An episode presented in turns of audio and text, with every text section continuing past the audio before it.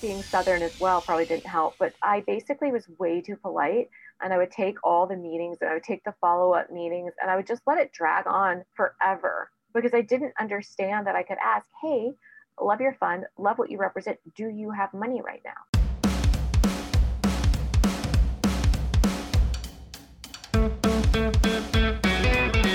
From actress to tech CEO, Cooper Harris has forged a path unlike any other we have ever heard on the podcast.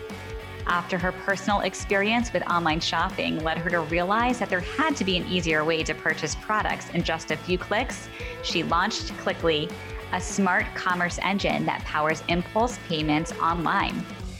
Tune in to hear how Clickly is disrupting the e commerce space, her best tips for fundraising, and so much more. Coming up, how Cooper's training as an actress prepared her to be a CEO. Cooper shares how her trailblazing grandmother has been an influential presence in her life. Her best tips on raising venture capital and why doing market research is essential. Cooper tells us what she wishes she had done differently when she had first started fundraising.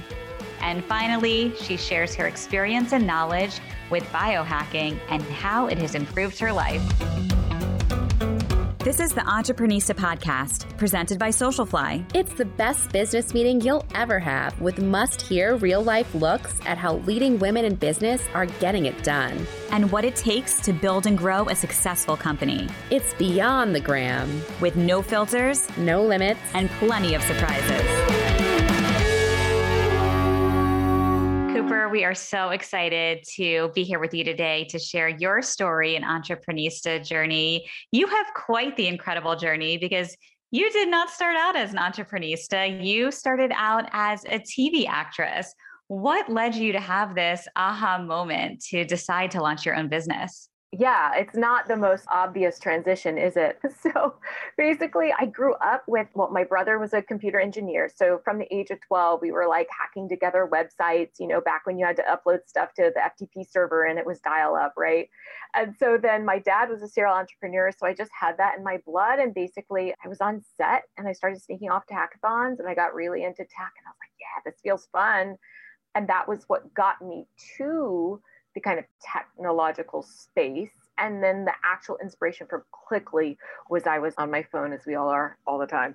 And I saw this ad pop up on a article I was reading. And it was the cutest pair of shoes, y'all. I just, I was like, okay, fine, I'll buy them right now. Let's do it.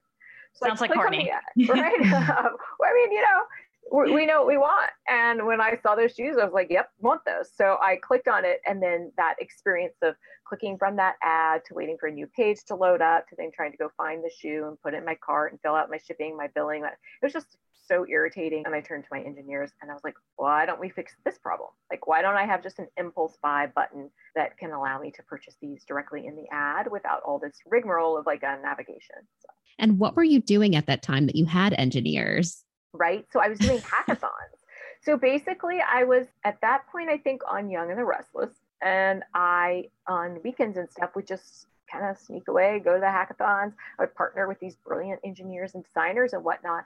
And we made, gosh, two, three, five products, like whole, you know, little baby businesses, right?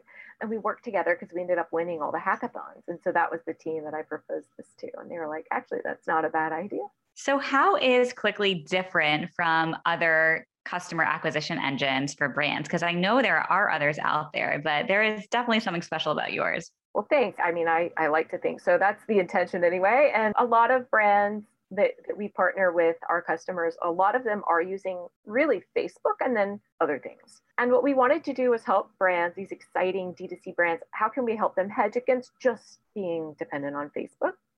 And so we wanted to create a platform that was that would achieve roughly the same thing, but that was perhaps a little less risky and or also just an additional platform. So the two things that are really different about Clickly, really there's three. The sign up process is insanely easy. And within that process, we actually let brands choose their own commission, meaning they aren't loading up that upfront spend, if you will. So there's no budget. There's no, you know, there's not like, I'm going to pay you to do this and then on the back end hope that it works out. Rather, we charge our customers only after we've driven a sale for them. And so that's a cool, very, I mean, completely performance based model. And it's cool because our brands can also choose the commission they want to pay for each sale. So some brands you see them are, you know, they're happy, they're not needing to get aggressive, you know, they'll give us three, four, five percent. But then some brands are like, nope, VC funded, I want to grow aggressively, and they can afford a much higher percentage. Because we recognize each brand is different, we allow them to do that. So that's really the first thing that's super different. The second, of course, is that our, let's call them ads or creatives, are buyable.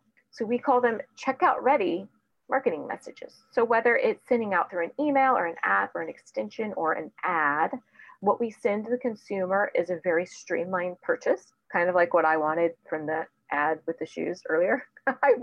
and we let the consumer buy with like a couple quick clicks instead of this larger navigation process.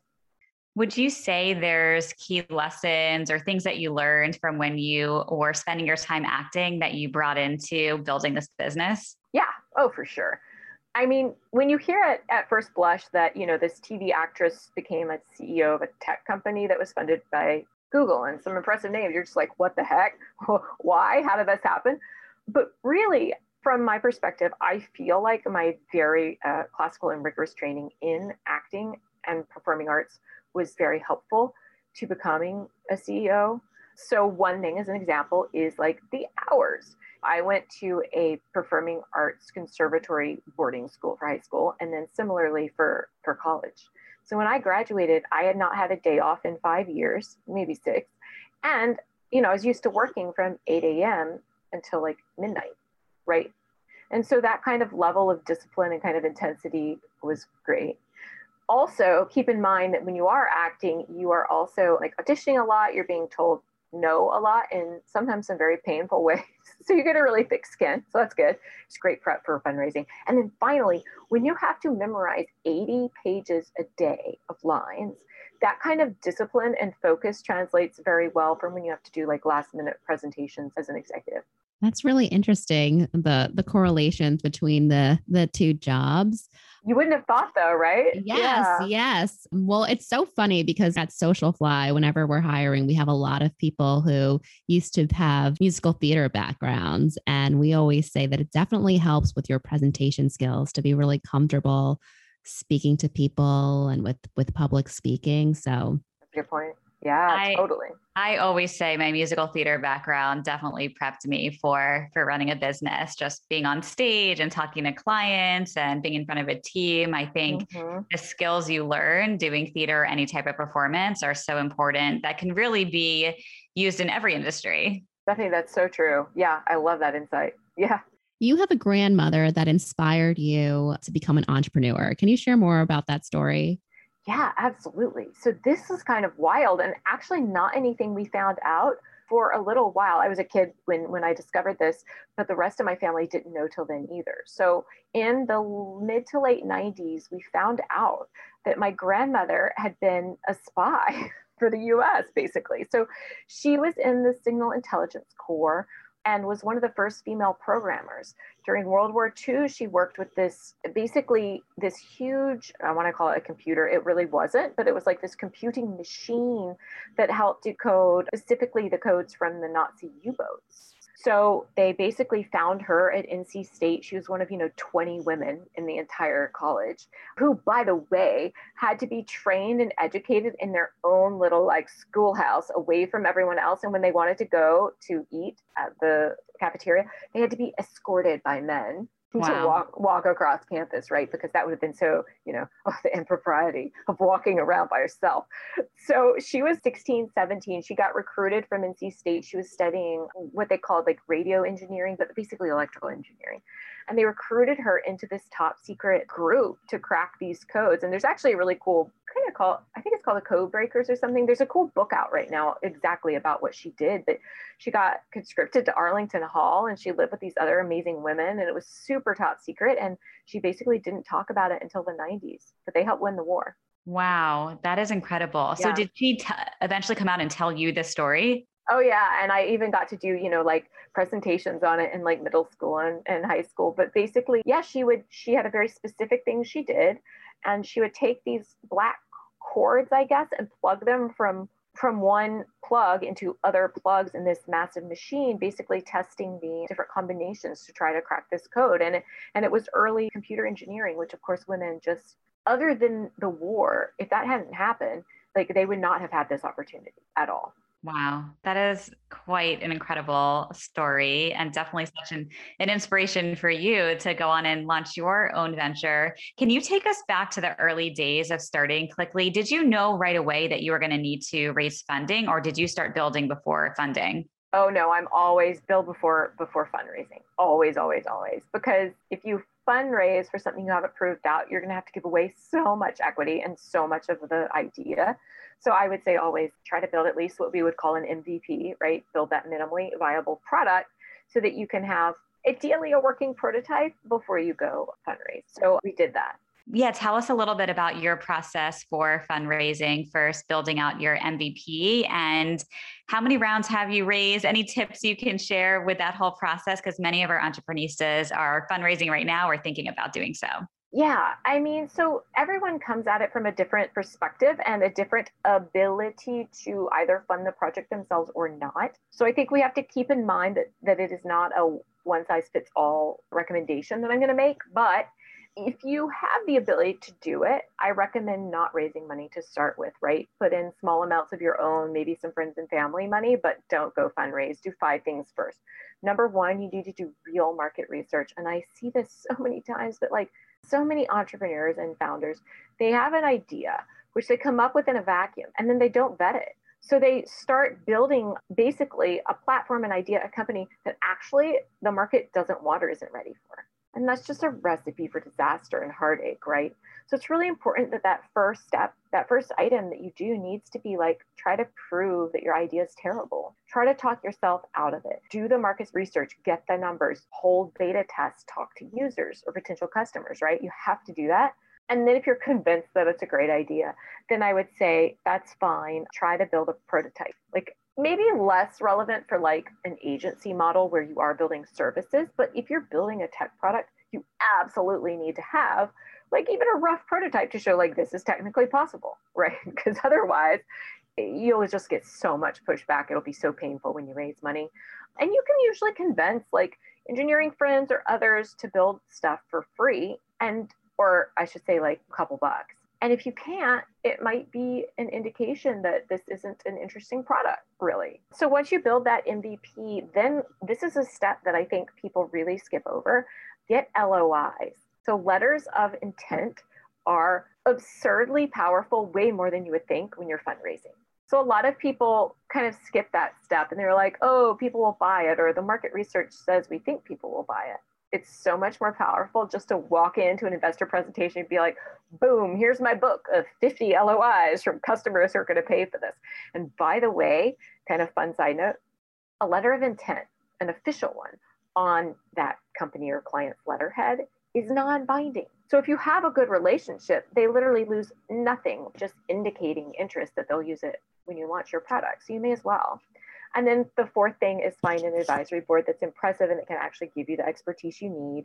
And then the fifth thing is fundraising. But before you've done your market research, actually have a prototype that works, you know, even if it's very minimal, before you have letters of intent that say your customers are going to pay and a badass advisory board, like I would not ever go raise money because it's going to be a heartache and people are going to waste your time. And there's a big trend towards supporting female founders. So everyone will take your meeting and you will get no money. So that's what I would say. That's really great advice. How long did it take you to get to your minimal minimum viable product? So I had this awesome guy named Mike who was kind of my first he was barely a hire because basically he volunteered in his spare time to build an MVP of of the tech I wanted to build. And he did it. And he, we did it over the course of like two months on weekends in his spare time because he had a full-time job. And he did it basically for free. But what he was so clever about, and I owe him so much for this, he said, Cooper, I can't do it for free though, because if I do, you won't own the IP, the intellectual property, or the tech. He was like, You need to write me a contract and contract me to build this product for you for $1. And the second actual money changes hands, you then, and this contract is signed, you then own the IP. And I just remained forever in his debt. He didn't have to tell me that, but he really wanted to make sure that I owned the product and the idea and could move forward with it. How cool is that?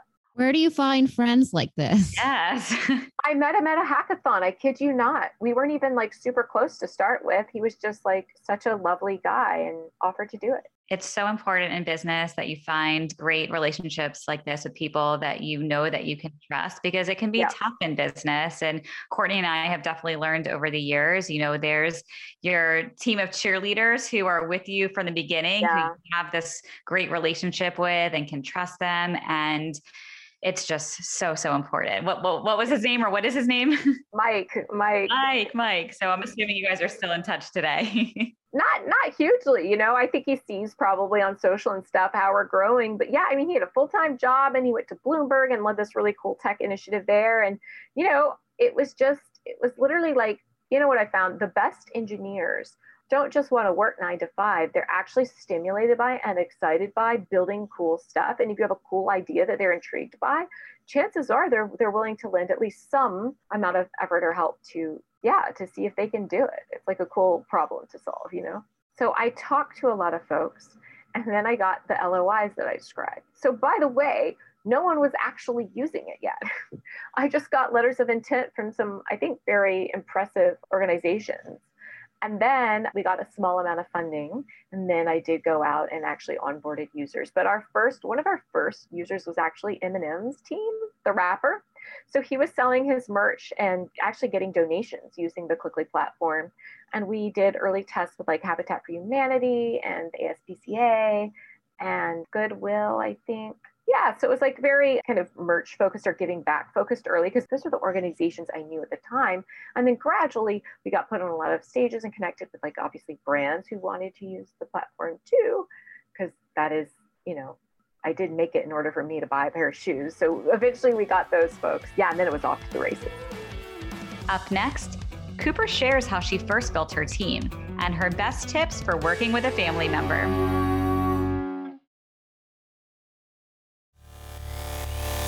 Cooper, I want to hear a bit about building your team at Clickly. Who was your first hire when you first launched the business? So I guess technically it was Mike, right? Because I paid him a dollar to, uh, to build my MVP. But uh, about Mike. Mike yeah, right. Probably, I would say my first long-term hire was actually an incredible full stack engineer, one of the smartest guys I know, my brother.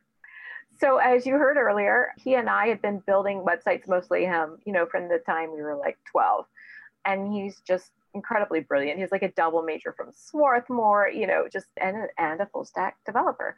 So I convinced him to move out to California with me after I'd raised like a little money. I'd hired like a couple early people, you know, but he was like the first investment that I made into my team. And I think it's turned out well. He's still with us. So So you are the second entrepreneurista who has shared a similar story. We just interviewed oh, cool. Alli, Alli Webb from Drybar, who also was in business with her brother as well. So what I want to know is what is the key to a successful business relationship when you are working with a very close family member?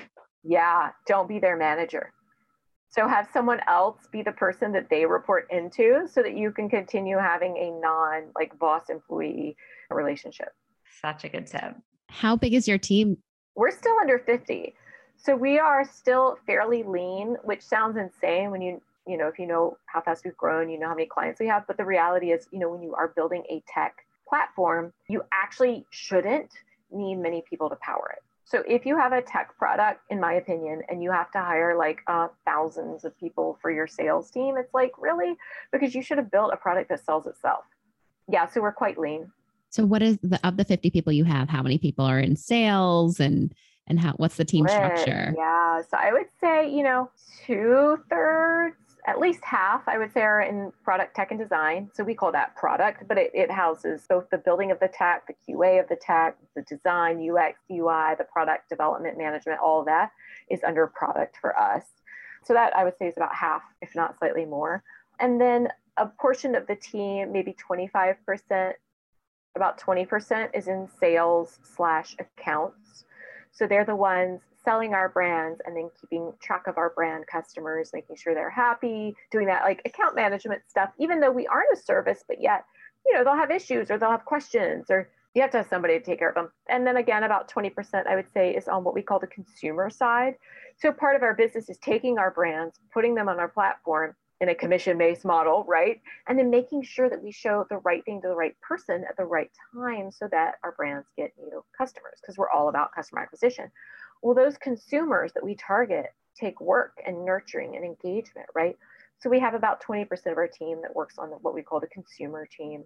And then we also have a small percentage that is the ops team. And that's just folks who do, you know, HR recruiting, legal, finance, all that stuff.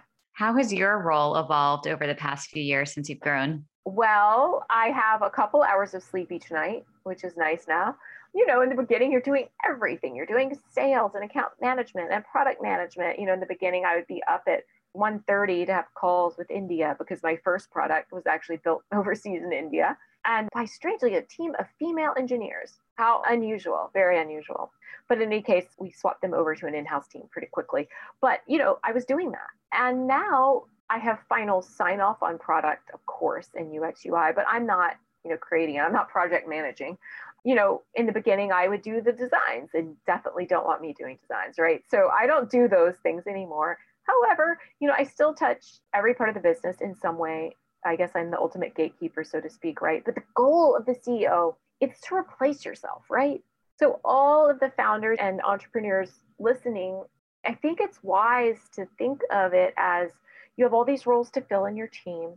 And ideally, each one of them should be really expert, really smart, and really specialized. And that's not you, shouldn't be you right? So you need to kind of replace yourself in every role until you are so redundant that all you do is like you're the gatekeeper of the ultimate product before it goes to market and gets live. How did you learn what you just shared? You know, I feel like as a, for me, it took me a while to learn or feel comfortable hiring, letting go, letting other people run oh, things. Oh, totally. Yeah, totally. And and still like but that's, you know, it's like you kind of have to loosen the reins a little bit and you have you have to be able to delegate and then you have to have people who are good enough to delegate to. And that was a challenge like in the beginning to be honest, our people weren't good enough to delegate to because we were having to hire really junior people because we couldn't afford experts and you know, comma splice, y'all. Why is that here in the copy? But it was constantly, or like misspellings or all of that stuff. And it's just like you have to look at everything at a certain point, right? Because otherwise the quality isn't going to be there. However, I think it's about knowing when to level up and as much as you can afford to replace yourself with the experts. It became clear to me very quickly because I was bottlenecking everything, like everything, right? And we were moving more slowly because I was trying to do everything, Courtney. And obviously, that's a great way to go slow and not be efficient. Absolutely. I want to go back to our conversation about fundraising because you shared five key tips about being ready to fundraise, but now you have all of those things in place. What was your process like when you initially went to fundraise and how many rounds have you raised already? Well, gosh, my initial process was awful. Okay. It was terrible. I, I would never recommend doing what I did, but I did learn not to do that. So basically, tell us what you did and what you did wrong and, that, and now what you've done going forward. well, because I would have, I mean, I learned part of why I learned those quote unquote five steps is because I did try to raise money here and there, not not in any kind of I don't know disciplined process, but I did try here and there to raise money prior to having those five pieces, and it was miserable. And then I also I think this is normal for a young entrepreneur, maybe especially a woman, but at least for me, being Southern as well probably didn't help. But I basically was way too polite and I would take all the meetings and I would take the follow up meetings and I would just let it drag on forever because I didn't understand that I could ask, hey, love your fund, love what you represent. Do you have money right now? Do you have a fund that is currently deploying capital? I met with so many folks who, and they should have disclosed this, but didn't have a live fund. Like literally, we're just taking the meetings because I don't know. And here's the deal investors, VCs, angels, whoever they are, investors will never tell you no because they always want to keep it like kind of open, kind of, you know, because they have no downside. They're like, oh, yeah, that looks maybe promising. Oh, I'll kick it down the road. Sure. So the thing you have to do as an entrepreneur is come with the right materials and then be confident in the idea that like it's going to be yes or no. Are you interested in having a next meeting after you establish that they actually have money? Great. What are the check sizes you write? Great. What's the ARR, the annual recurring revenue, or just run rate of companies you invest in? oh, you need to see a million in revenue before you invest. Great. So it sounds like we're too early. Is that right? Like punch in pleasantly, but punch in on the realities and, and get your metrics to understand if it's actually a reasonable fit. Yeah, I mean, otherwise you will spend so much time like having coffee with people, but you know, that's not what we're up to. So it sounds like you learned this from, you know, spending quite a bit of time spinning your wheels with with some investors. Oh yeah. So, like Stephanie was saying, when was your last round that you raised and are you looking to continue to raise? Maybe. I mean, money's money's around right now. It's very fluffy in the market currently. So we are actually exploring quite a large growth round but we're also like profitable. So so that's and that's very unusual for a VC funded company, right? we're really not supposed to make money all, but we are. And so it does let us own our own destiny, so to speak, and be able to kind of decide when and where we want to raise versus needing to. So that's that's great. And that's what that's the situation now. We did raise a round back in gosh, we closed it two weeks before COVID. So we closed it Feb 2020 and that was great. You know, we had VCs, we have like the CTO of Stripe, the head of innovation from Google, some of the Warby Parker team, the Bombas founding team. So some really good and helpful experts and strategics. And then we also have some, you know, very traditional Silicon Valley uh, VCs, you know, venture firms. But yeah, we we are so grateful to them. We closed that round like over a year ago, as you heard, and funnily haven't touched it, but but it's there. So so we don't need to raise. We do have a new product launching that's pretty exciting. Early numbers are um, pretty staggering, which is why I'm not going to talk about it because I don't want to jinx anything. But if, we, if it does continue to blow up, we will raise probably a very large growth capital round. Well, we'll definitely record it and share an update when you when you have more exciting news for sure. Would you say there's something that you know now that you really just wish you knew when you were first starting out as an entrepreneurista? Yeah. So one of them, of course, was not to try to raise money, and not to like go out of order. Like I would do the five things I talked about, right? So that I really wish I had known. Like you have to do major market research. You have to build a real prototype that works. You have to get letters of intent from customers, advisory board, and then fundraise. So honestly, I wish I had known that and just had like a checklist to go one, two, three. But the other thing is I went it alone. And there's like an African proverb that's like, if you want to go fast, go alone. If you want to go far, go together. I would say if you want to go fast or far, go together. Like, I wish that I had not insisted on doing everything myself by myself, frankly. It would have sped up the process and perhaps yielded less burnout in those early days because I am telling you, like, I did not sleep. I was beyond stressed. It was so fun. I actually had fun the entire time, but it was incredibly stressful. Who would you have done it with? Well, there you got me because I don't know. I I have one my COO right now. I would have started a business with him. He's incredible. But other than that, maybe my brother, right? But other than those folks, actually, it's it's it is very hard to find folks with whom you trust. You know, you work well enough to actually spend 20 hours a day together, and also who you like trust implicitly, and who have complementary skills to you, who aren't doubling up what you already know, you know, who won't let egos get involved. All of that stuff is just insanely hard. So there's that too. Is your team working exclusively remotely now? Yeah. And were you always remote before, or was this new since last year? No, we did remote Wednesdays. So that was like a team perk. When you join Clickly, you can work from home every Wednesday. So we actually already had like a really solid remote process, so to speak. But yeah, we went full time with that remote process with COVID. And um, thank God we had it already in place. But yeah, now we're all happily remote and probably will remain so, at least to a great extent. Oh, did you actually get our present in the mail since? I did. Oh, good. Okay, good, good, good. I know. I just wanted to be sure that they came because I know yes. you've been traveling. So I'm glad you got them. Yep, that that's why we started our DigiCards. So you got to keep all our remote teams engaged and happy and together. yeah, they were so cute. Exactly. Where do you see Clickly five to 10 years into the future? Hmm, interesting. Yeah, I mean, so what we're doing is really unique in a way. We're creating a new category only in that, you know, traditionally, if you look at like marketing companies, media slash publishers, and then e-commerce platforms, historically they've operated very distinctly, differently, separately, you know, in their own little silos. But if you look at the last three, four years, especially last year, you see that so many companies in each of those spaces is trying to augment their current offering with the others. Meaning you have all of these marketing and advertising companies trying to add e-commerce, trying to add elements of like media, if you will. And then similarly, every publisher in existence is trying to get into e-commerce and is kind of offering their own like advertising solution.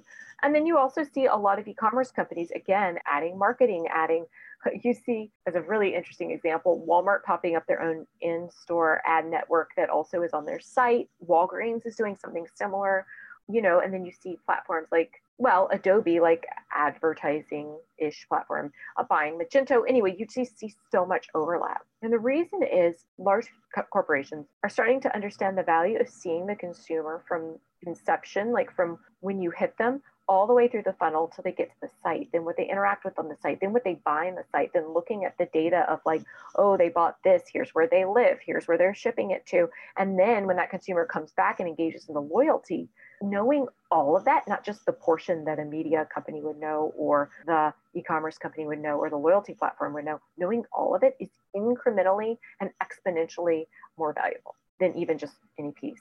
And so that's what we're building. And because of that, I do see a future where we are a multi-billion dollar business because we have essentially built already and profitably so and functionally so we have built already what a lot of these large kind of fortune 500s are, are trying right now to, to achieve. That's really incredible. And i feel like in such a, a short time too what would you say you're most proud of? Probably the business you know the fact that like as a as a woman who is classically trained as an actor and had a fairly successful career as an actor that i followed this kind of spark of passion into tech and have actually built something that makes money and and also help small challenger brands and not so small brands as well you know like compete against old legacy players and get them you know fortune 500 level tech all of that is pretty exciting to me I am going to figure out how we can use Klickly for our clients right after this session. yeah, for sure. Do you partner with other agencies? How do you typically acquire your clients? Yeah, it's interesting. So Klickly is an invite only platform, which was perhaps a weird choice when we were starting out, given that we were tiny. So why would we turn folks away? But given that it's fairly risk free, the brands that we allow on the platform literally only pay when we get it right. So we wanted to make sure that we could do well by them and make sure that they were like a good fit for us too.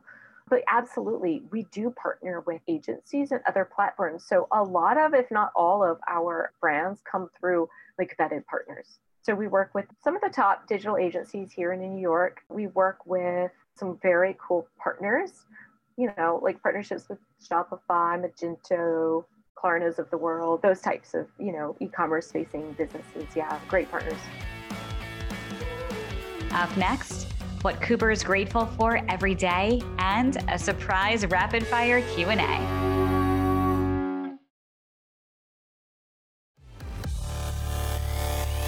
All right, Cooper. Now we're going to get into something really fun. And this is something we didn't share with you ahead of time. We like to do these rapid fire questions. So, oh my, okay. Should I be scared?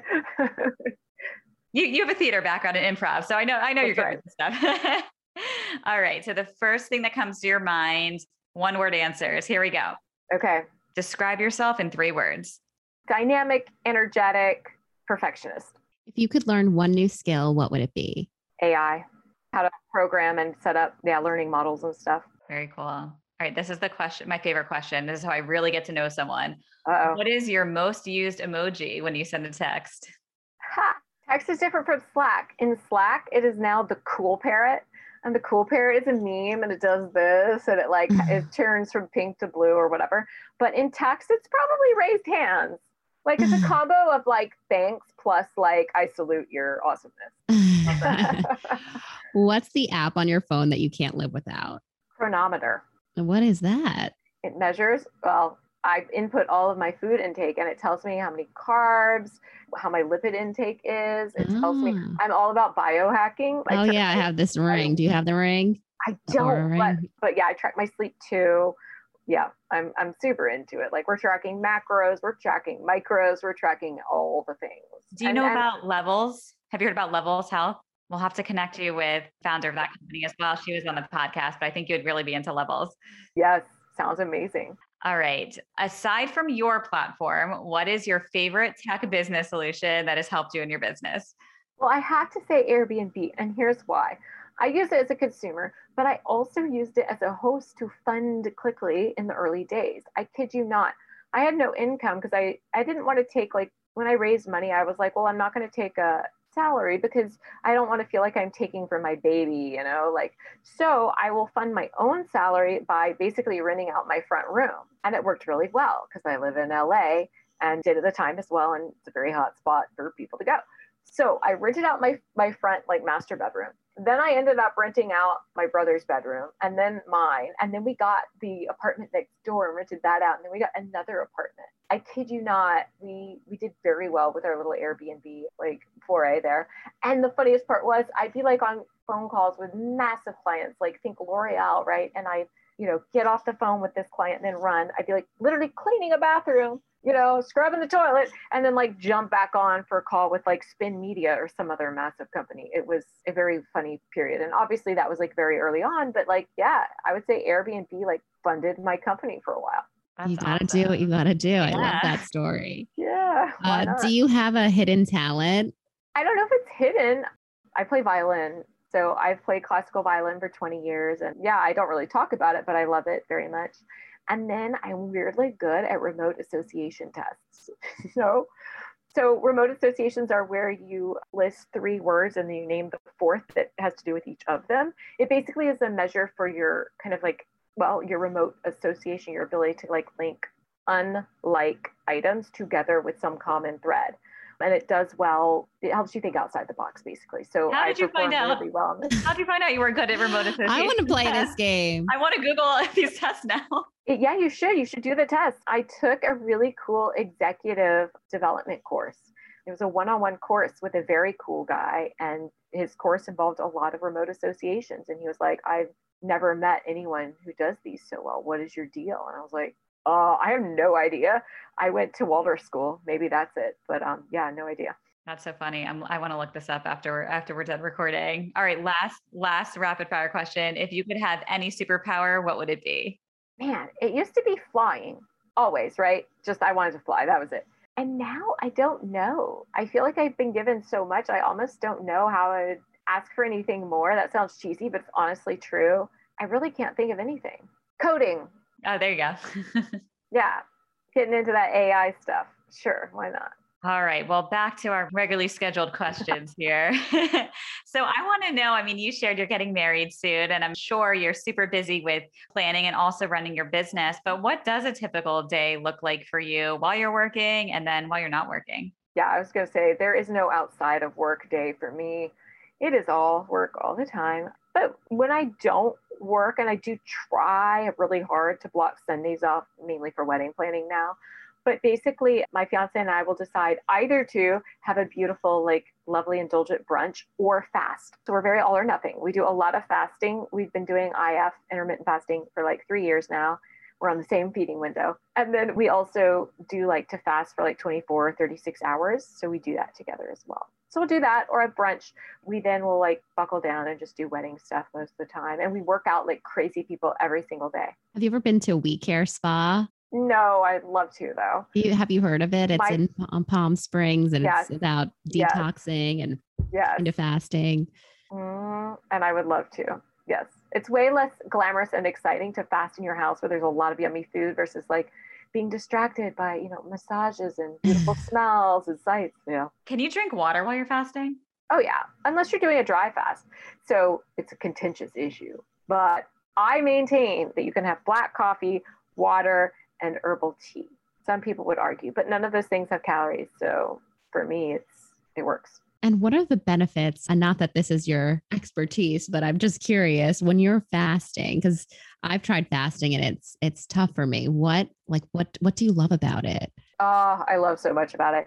And, and disclaimer, I'm not a doctor, so these are all just personal opinions. but I will tell you that when I started doing IF, which is how we Californians refer to intermittent fasting. I know it's obnoxious, but when we started doing IF, I basically chose eight hours in which to eat, and I wouldn't anything outside of it. And if you think about it, that's pretty much what a lot of people do anyway. And so let's say you start eating at noon and you finish at eight, or you start eating at 11, you finish at seven. I'm actually, I've shrunk that window to about five hours. So I usually start eating at one and finish at six. But the reason is that when you are digesting food, it takes up one third to 50% of your body's energy to just digest food. And so it just takes a lot of effort. And when you leave room for your body to not digest food, it can do other things like remove inflammation, deal with the torn tissue, do a lot of repairing functionalities, a lot of cleansing functionalities, and you just have more energy as well. So I have to sleep less, I have more energy, and I'm more focused. Plus, I don't have to work out as much as I do, unless, except for that I want to. But like, you also don't necessarily have to really go to the gym either. that is so interesting. When did you learn all of this? Well, I know Courtney is like, this isn't your expertise, but it kind of secretly is. So I'm like very, very into and have done a ton of research on like longevity and biohacking and nutrition since I was probably like, I don't know, at least for the last 10 years and kind of stayed abreast of like the latest stuff. And the other benefit to not to not eating is to fasting is longevity. So it's actually this is backed up by a ton of science. It is the only thing currently that's absolutely proven to extend your lifespan and your health span. Wow. I, we can do a whole nother podcast episode. I, I have learned so much from you in, oh in oh this session. I have to say, you're you're a wealth of knowledge. Well, wait, I have another question about this. so I'm the type of person I have to eat first thing in the morning because I feel like I'm starving when I wake up because I haven't eaten since the night. So once you start doing this intermittent fasting, it goes away. Then not have those. You don't have cravings because oftentimes when you eat, you want to eat more and that's just a bodily function because it's kind of what we're geared to do. But it's also a function of your microbiome, which has a ton of little critters down there who are like, some of them really like sugar, some of them really like bread and carbs, some of them really like X and Y and Z. And if you feed them, they'll put, they actually put out signals that you think is a craving from you. And it feels like that, but it's actually not, it's them. And so if you stop feeding them, by the way, they die. And then they can't tell you that you think you want to eat sugar because you don't, because they're not there. so, so interesting. Yeah, your cravings go away. Wow. I've learned so much. Thank you. Thank you, Cooper. well, I want to know do you have a favorite mantra or quote that you just live your life by? Hmm. Oh, that's so interesting. Yeah, I do. I have, well, so what's interesting is I actually have a mantra that I say when I wake up and then another one when I go to bed, but I just say them just to kind of have them ingrained. But the one I would say that more informs my life is actually a quote from Goethe. So Ludwig von Goethe, one of my favorite like philosophers and poets, he wrote this phrase which says, "Whatever you can do or think you can, begin it. Boldness has genius, power, and magic in it."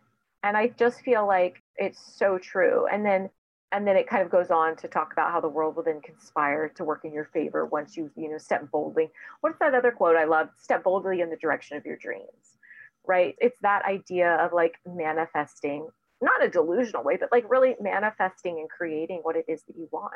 And then my morning mantra is just a very quick gratitude practice. So it just focuses me on like that I will rejoice in the day that, that I've been given.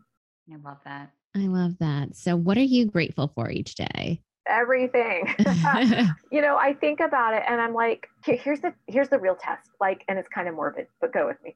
If you were told today that you had a month left to live, what would you change? So I ask myself that sometimes, and honest to God, I wouldn't change anything. And that is really cool to be able to say, because I think in the past I would have, but like I have an incredible partner, fiance, I have an incredible family that I feel very close to.